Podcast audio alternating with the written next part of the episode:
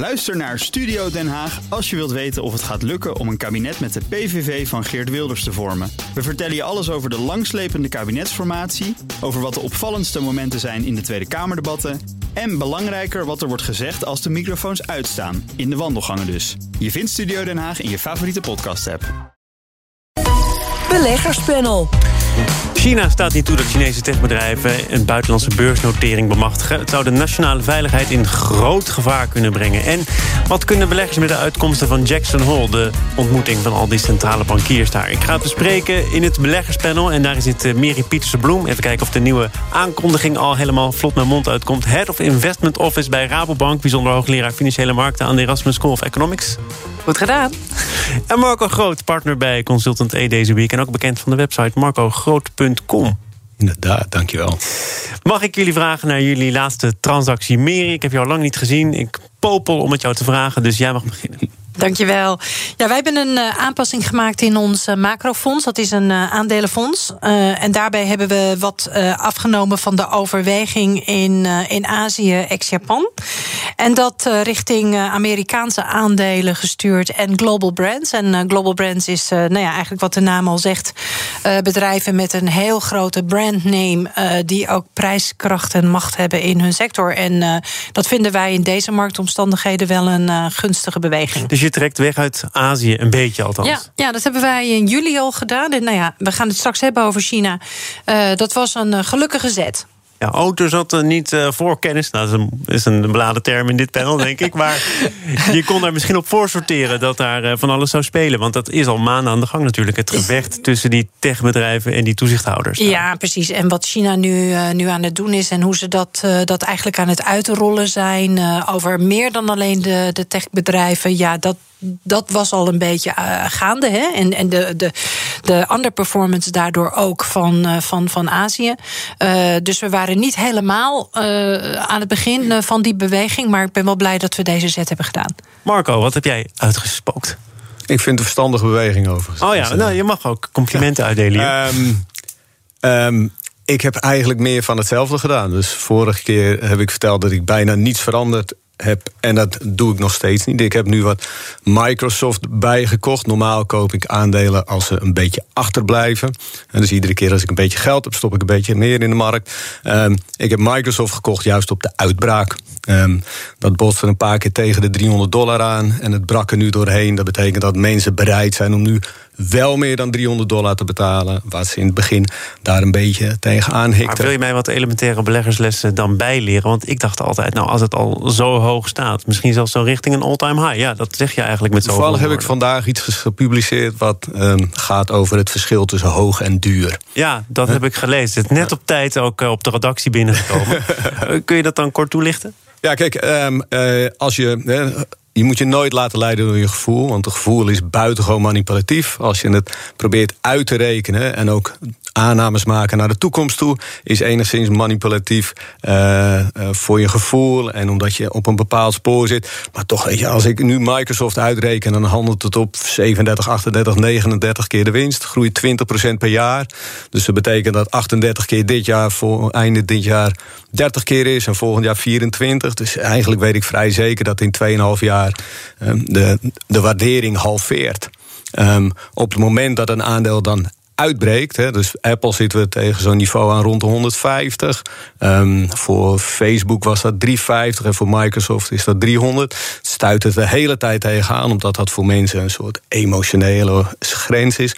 Of, of, een, of een hard getal waar het omheen draait. En op het moment dat het daar doorheen breekt, dat betekent dat het sentiment gedraaid is. En dan kan het ook gewoon weer de volgende stap gaan, want dan is die Precies. barrière verdwenen. Juist. Nou, Meri, nadat Marco zulke mooie woorden over had voor jullie laatste beslissing, jullie laatste transactie, snap jij wat Marco hier zegt over Microsoft? Ja, nou, ik snap zeker wat hij zegt over, over Microsoft. Wij, wij beleggen niet sec in individuele nee, aandelen. Hè? Dus wij beleggen echt uh, in, in de hele, hele brede markt.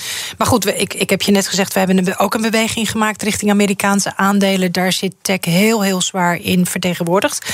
Maar er is natuurlijk in zijn algemeenheid nog heel veel wat die aandelenmarkt ondersteunt. Uh, we gaan het straks hebben over uh, monetaire beleid. maar ook de winstverwachtingen, die gewoon goed zijn. nu we toch. He, uit die coronacrisis komen. Laten we het er nu maar over gaan hebben, over dat eh, monetaire beleid, over centrale bankiers. Want uh, het was de afgelopen dagen Jackson Hole. Vrijdag heeft uh, Jerome Powell, de baas van de Fed, gesproken over wat hij de komende tijd van plan is. Of moet ik bijna zeggen, niet van plan is. Of in ieder geval niet echt uit de doeken wilde doen. Namelijk het afbouwen van het opkoopprogramma. En hij heeft het ook gehad over het verhogen van de rente. En waarom hij daar voorlopig nog niet aan wil. Is dit conform verwachting? Conform jouw verwachting, Miri? Uh, wel een beetje conform mijn eigen uh, verwachtingen. We, we, weten al een hele lange tijd dat centrale bankiers een hele voorzichtige toon aanslaan. Nou, dat is nu dus ook weer voortgezet. Er zat wel wat angst in de markt. Uh, omdat de markt eigenlijk een beetje bang was dat, dat, dat Powell toch wel aanstalten zou gaan maken. of een beweging zou gaan maken richting het afbouwen al voor september. Nou, dat is, dat is eigenlijk door zijn reden wel afgeblazen. Het, het kalmeerde de markt ook. Sterker nog, de, markt, de aandelenmarkt die, uh, die lieten vrijdag al een beweging omhoog zien. En de rente een dalende beweging. Dus het is in de markt heel goed gevallen. Ja, maar dan zullen de critici van dit eh, centrale bankiersbeleid zeggen: ja, die centrale bankier heeft andere belangen mee te nemen dan alleen maar de rust op de financiële markten. Kijk naar de inflatie bijvoorbeeld. Kijk naar hoe houdbaar dit model op de langere termijn nou is. Marco, was dit toch niet een uitgelezen moment om iets meer te zeggen over uh, het eventueel afbouwen van het opkoopprogramma? Iets meer te zeggen over wanneer je misschien toch wel een renteverhoging kan verwachten? Um, ik vind dat hij het steengoed gedaan heeft. En ik denk dat de reactie in de markt heel duidelijk maakt wat het sentiment op het ogenblik is. Dus ik, ben niet helemaal met je eens dat, dat er wat angst in de markt zat. Ik denk eerder dat de markt op een richting zat te wachten. En het feit dat deze uitspraak goed valt, hè, want die zag meteen dat de rente wat aftikte en de aandelenmarkt wat optikte en die beweging nu doorzet.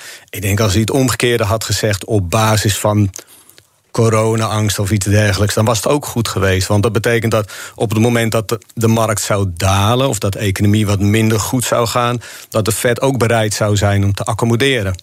Dus ja, de geldgraan gaat misschien een beetje dicht, maar het is van heel veel naar iets minder veel. En wat we heel snel vergeten is dat uh, centrale banken, zowel in Amerika als in Europa, continu kort papier kopen. Hè, dus korte leningen. Dat betekent niet dat op het moment dat die leningen, die korte leningen afgelost worden, dat het geld dan weer verdwijnt. Dat geld wordt continu gerouleerd. Hè? Mm. Dus het, het blijft gewoon in de markt zitten. Maar waarom heeft hij het zo steengoed gedaan, wat jou betreft? Omdat de marktreactie uh, buitengewoon prettig is geweest. Ja, dus de critici zitten niet in de hoek van de markt. Die zitten eerder in de hoek van de economen. Uh, waarbij het debat natuurlijk is van hè, uh, inflatie, al dan niet. Die heet ik namelijk zo af en toe ook nog van harte welkom in deze studio. ja, absoluut. En, nou ja, en daar heb je dus eigenlijk twee kampen. Grofweg gezien mensen die zeggen van nou, de hogere inflatiecijfers die we zien... die kunnen wel wat meer van structurele aard zijn. En Paul heeft zich heel nadrukkelijk uitgesproken... dat hij dat ziet als tijdelijk. En dat verrecht, ja, uh, verrechtvaardigt ook eigenlijk de beweging die hij heeft gemaakt. Hè. Dus dat is wel een, een, duidelijke economische visie zit er ook achter. Maar er zijn natuurlijk economen die die visie niet delen. Ah, ja, maar er zijn ook vetbestuurders die een andere kant kiezen. Als je kijkt naar de laatste vetnotulen, dan zie je toch dat hij misschien enige moeite moest doen om ervoor te zorgen dat daar eh, met één mond werd gesproken. Nou, gebeurt dat uiteindelijk uh, puntje bij paaltje wel. Maar het leek er toch op dat er ook binnen de vet zelf een stevig debat aan de gang was over wanneer gaan we dat opprogramma afbouwen, in welk tempo. Ja. Dat wezen er natuurlijk in ieder geval wel uit. Hè. Dus die verdeling uh, is er ook zeer zeker in zijn eigen gelederen. En daarom heeft hij ook hè, in, zijn, in alle uitspraken, als je de volledige speech zou lezen, heeft hij eigenlijk naar beide partijen een knipoog gemaakt. Uh, en zijn armen om beide kampen heen gelegd. Wat best lastig is in deze omgeving. En Ik heb daarom speech gelezen. sorry, en daarom heeft hij het steen goed gedaan. Ja. Uiteindelijk heeft hij de, de consensus buitengewoon goed gemanaged. En daaroverheen, hij focust heel erg. Hè, dus wat de ECB volgende week ook gaat zeggen. Um, dat de, de focus is, of het idee is dat dit een inflatiespike is. Moeten we nog maar zien. Dat is een heel andere discussie. Maar hij heeft wel de focus gelegd op full employment dat dat uh, het streven van, uh, van de Fed is. En volgens mij krijgen we vrijdag een banenrapport. En daar kunnen we iets meer in lezen. Dus als, als dat uitkomt zoals zij willen dat het is, ja, dan, dan gaat het prima. Nou, met, die, met die werkgelegenheid heeft de ECB natuurlijk, uh, als je kijkt naar het mandaat, iets minder te maken. Hè. Bij de FED is het volgens ja. mij echt een centraal uitgangspunt om ervoor te zorgen dat die volledige werkgelegenheid ja. bereikt wordt. En dat is dus ook een bepalend element in het beleid dat gevoerd wordt. Ja. Dat klopt. Ja, oké. En volledige werkgelegenheid gaat er niet om dat iedereen een baan heeft. Hè, want je kan nog steeds werkloosheid hebben. Maar wat, wat er vooral bedoeld wordt in deze is dat cyclische werkgelegenheid vooral gedempt is. En gebrekkige werkgelegenheid. Hè, dus banen die niet gevuld worden. Of dat er meer mensen langs de zijlijn staan dan je zou willen. Uh, dat dat bijna niet heel is. En dus je kan best nog steeds een, een werkloosheidscijfer krijgen van wat rond de 5% is. Volgens mij was het laatste cijfer 5,1, 5,2. Maar zolang, he, zolang die, die uh, full employment uh, bevestigd wordt, dan is de vet tevreden. En dan zullen het huidige beleid rust tot doel kunnen blijven voeren. Nog even naar zijn speech en um, wat hij zei over bijvoorbeeld uh, die renteverhoging. Hij mm -hmm. gaf duidelijk aan dat is een ander hoofdstuk, daar gelden andere criteria voor. Maar Misschien mijn tweede lesje, economie. Als je minder gaat opkopen, dan is een gevolg daarvan toch dat de rente vanzelf een beetje omhoog gaat? Of zie ik dan iets over het hoofd? Mijn mening is, en ik hoor ook graag jouw mening. um, mijn mening is dat he, er zit een hele grote onnatuurlijke koper in de markt. Uiteindelijk heb je de, de, de Fed, net als de ECB, is een partij die eigenlijk niet in de markt aanwezig hoort te zijn of in het verleden nooit aanwezig is geweest. Dus je hebt per saldo altijd een hele grote onnatuurlijke koper. Die hele grote onnatuurlijke koper zal iets minder groot worden in de nabije toekomst. Dat is eigenlijk wel, of kan iets minder groot worden in de nabije toekomst. Dat is wat, eh, wat, wat Paul hiermee heeft gezegd. Op het moment dat de markt dat vreest, dan zou je de rente moeten zien oplopen. Maar blijkbaar is die vrees er niet. Dus zolang er nog genoeg geld aan de zijlijn klaar staat, in combinatie met wat de Fed nu nog steeds kan roleren, zal vraag en aanbod groot genoeg zijn. Of uh, uh, hoe ze, goed genoeg in balans zijn om de huidige rentetarieven in de markt te handhaven. Ja, nee, dat, dat, dat klopt. Uh, maar de, het, is, het is heel lastig om één op één die lijn te trekken hè, tussen het opkoopprogramma en uh, precies wat de rente gaat doen. Omdat er ook nog andere krachten op die rente spelen. Namelijk van institutionele beleggers en allerlei andere partijen. Die gewoon min of meer gedwongen zijn om obligaties uh, te kopen. Terwijl natuurlijk aan, de, aan het korte eind van de, van de rentecurve die lijn wel één op één te leggen valt met het renteinstrument. Uh, dus dat, dat is denk ik ook waar Paul op doelt. Uh, dat uh, het afkopen, sorry, het, het, um, het terugtrekken van die, van die aankopen, dat is stap nummer één. Dan gaan ze ook denk ik eerst bezien van wat de uitwerking precies is op die rentecurve. Voordat ze dan weer verder overgaan op het eventueel verhogen van die rente. We gaan met jullie bij de instemming naar China. Geen BNR Nieuwsradio. Zaken doen. Thomas van Zeil. Het beleggerspanel is de gast. Miri Pietersbloem, Head of Investment Office bij Rabobank... en ook verbonden aan de Erasmus School of Economics. Of zeg ik het nu verkeerd? Is het de universiteit? Nou, het is Erasmus Universiteit en daarbinnen Erasmus School of Economics. en Marco Groot van Days a Week. We gaan het hebben over de Chinese overheid. Verbiedt techbedrijven uit eigen land om de stap naar een buitenlandse beurs te maken. Het gaat om bedrijven die gevoelige data van gebruikers verzamelen. Ze zouden een bedreiging zijn voor de nationale veiligheid. Marco, wat laat jij heel van deze argumentatie? Ja, ik, ik ga het vrij ongegeneerd zeggen... ik vind China een buitengewoon vervelend land. Um, Zo, en ik zou er echt, echt, geen cent in stoppen. Ja, er luistert altijd iemand mee. Hè? Um, nee, ik, ik vind beleggen in China vind ik echt onmogelijk. Um, omdat je er niet voldoende van weet... of omdat wat je weet je niet gerust stelt? Kijk, uiteindelijk beleggen doe je op basis van je eigen aannames. Dus ik kijk naar Microsoft, ik zeg het aandeel staat 300, staat 40 keer de winst, dan kan ik er 3, 4, 5 procent naast zitten. Eh, en volgend jaar denk ik dat dit eruit komt op basis daarvan.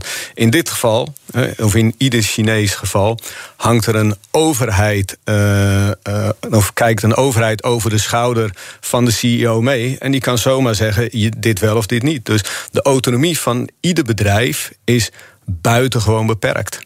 Um, en die overheid zegt nu steeds vaker nee in plaats van ja, er kan steeds minder. Exact. Ja. Um, maar dat niet alleen. Um, de SEC heeft ook gezegd dat zij veel strakker zullen kijken naar nieuwe listings in Amerika. Want uiteindelijk veel Chinese bedrijven zoeken een listing in Amerika. Ja. En de SEC gaat veel, veel nauwkeuriger kijken naar wat die bedrijven brengen. Dus eigenlijk word je van twee kanten ingeklemd tussen twee extreem En dat hele debat speelt volgens mij al wat langer. Want uh, Chinese bedrijven waren eerst wel welkom op de Amerikaanse beurs, toen toch weer niet. Toen kwamen er wederzijds sancties. Ja. Uh, er zijn natuurlijk Chinese bedrijven die het hebben geprobeerd, uh, die er ook in zijn geslaagd. Zij het met uh, gering succes. Didi bijvoorbeeld, de taxi-app, mhm. die kreeg uiteindelijk die notering, maar werd vervolgens door China in de ban gedaan. Dus dan zie je meteen dat je wordt afgerekend. Ja, en dat is ook, eh, weet je, in het verlengde van wat, uh, wat, wat Marco dan zegt. Uh, je moet bij een belegging in China eigenlijk altijd super bewust zijn van het feit dat je belegt ook in het Chinese model. Omdat in meer of mindere mate is bijna alles gewoon van de Chinese overheid. Hè? Het staat of heel dichtbij, of het is de overheid zelf, het staat heel dichtbij, of het staat wat meer op afstand. Maar de, de, de regulering speelt hier een uitermate belangrijke rol. Die die ook weer een voorbeeld daarvan. Het, het krijgt een beurs beursnotering. Uh, twee dagen daarna of zoiets. Uh, hè, uh, voert China een, een wet in, ehm, plotseling. die dus het, verbod of, of eigenlijk het heel moeilijk maken van dit soort gebruik van dit soort data. en ineens klapt er 20% van de beurswaarde van zo'n bedrijf af. Nou, dat is dus wat je in China mee kunt maken. En daar moet je als belegger denk ik heel bewust van zijn. Maar wat ik niet zo goed begrijp is waarom een overheid, een partij, willens en wetens Chinese bedrijven in de knop wil breken. Of misschien zijn ze al tot bloei gekomen. Maar hoe dan ook, er is de afgelopen periode ontzettend veel geld verdampt. Heel veel waarde van die bedrijven is verdwenen. Terwijl wij in Nederland, en misschien nog wel te weinig in Nederland, maar in West-Europa en Amerika toejuichen dat onze bedrijven ontzettend groot worden, werelddominantie nastreven. En hier wordt die bedrijven echt uh, behoorlijk in de wielen gereden door een overheid zelf. Waarom? Ja, eigen belang. Uh, andere belangen die dan uh, meespelen. Hè. Kijk, het belang van de communistische partij in China is zelfbehoud uh, en behoud van het systeem. Dus zij kijken naar bedrijven die, zolang zij in de pas lopen met uh, en, en de, Chine de, Chinese partij faciliteren in het leveren van data, in het zorgen van hun veiligheid, dan zullen ze het gedogen en die bedrijven uh, ook binnen dat kader laten groeien. Stijgen ze daarbovenuit? Of sterker nog, gaan ze recht tegen dat belang vanuit het perspectief van de Chinese Communistische Partij? Ja, dan wordt het in de knop gebroken.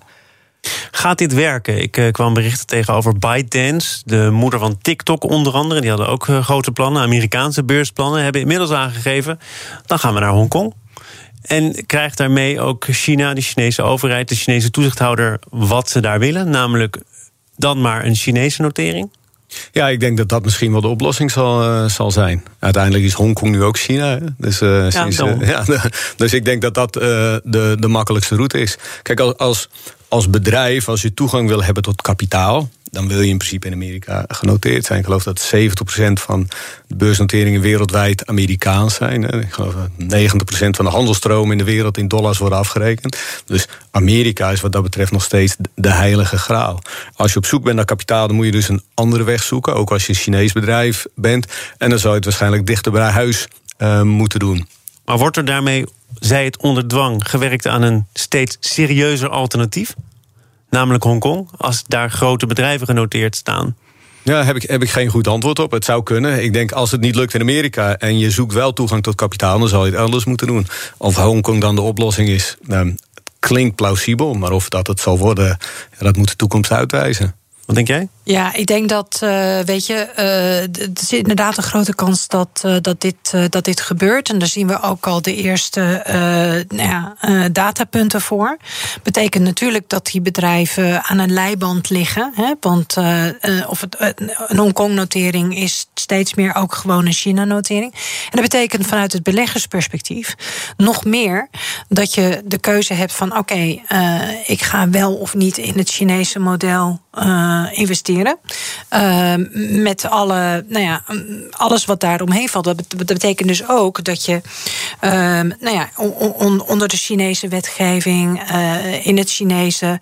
Um, hoe zeg je dat, uh, staatskapitalistische model eigenlijk uh, een belegging doet. En voordat je daar als belegger instapt, moet je een bewustere keuze maken, vind jij? Bewuster dan wanneer je kiest voor Amerikaanse bedrijven waar je instapt? Ik, ik denk dat die vraag steeds meer open op tafel komt te liggen door dit soort acties. En dat is vanuit het beleggersperspectief. Hè. De andere kant is vanuit het bedrijfsperspectief. Dus je bent een bedrijf, je wil geld ophalen. Dan ga je naar die omgeving toe, waar, eigenlijk waar je, waar je opbrengst maximaal is. Je weet dat de opbrengst in Amerika maximaal is. Ja. Dus het alternatief is de optimale En ook wellicht welke markt je wilt betreden. eh, met eh, alle mogelijke concessies die je daarvoor nog steeds moet doen als het om China gaat.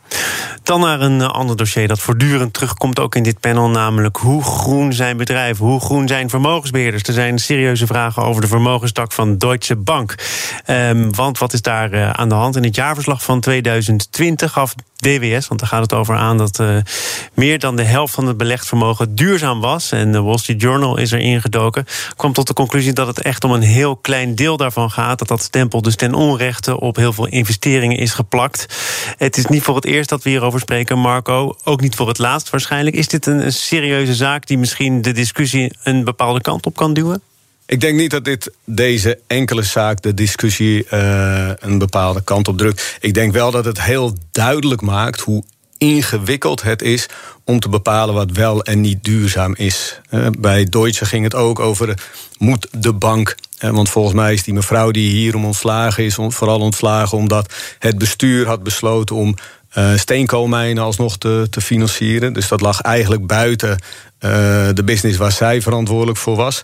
Dus het was een veel grotere discussie. En dit is, dit is echt een heel, hele ingewikkelde discussie. Wat maar ga je uit van de goede trouw van eh, Deutsche in dit geval? Want jij zegt het is nou eenmaal moeilijk te bepalen wat er duurzaam is en wat niet. Hoewel er Europese verordeningen zijn. Er is al heel lang een gesprek over de taxonomie die dan moet bepalen wat dan duurzaam is. Ja. Zou het kunnen zijn dat ze hier eh, goede dingen van plan waren, maar er niet in zijn geslaagd? Of hebben ze vooral gedacht: goh, dat groene etiket komt ons wel goed uit, is aantrekkelijk voor beleggers, dus we plakken het erop?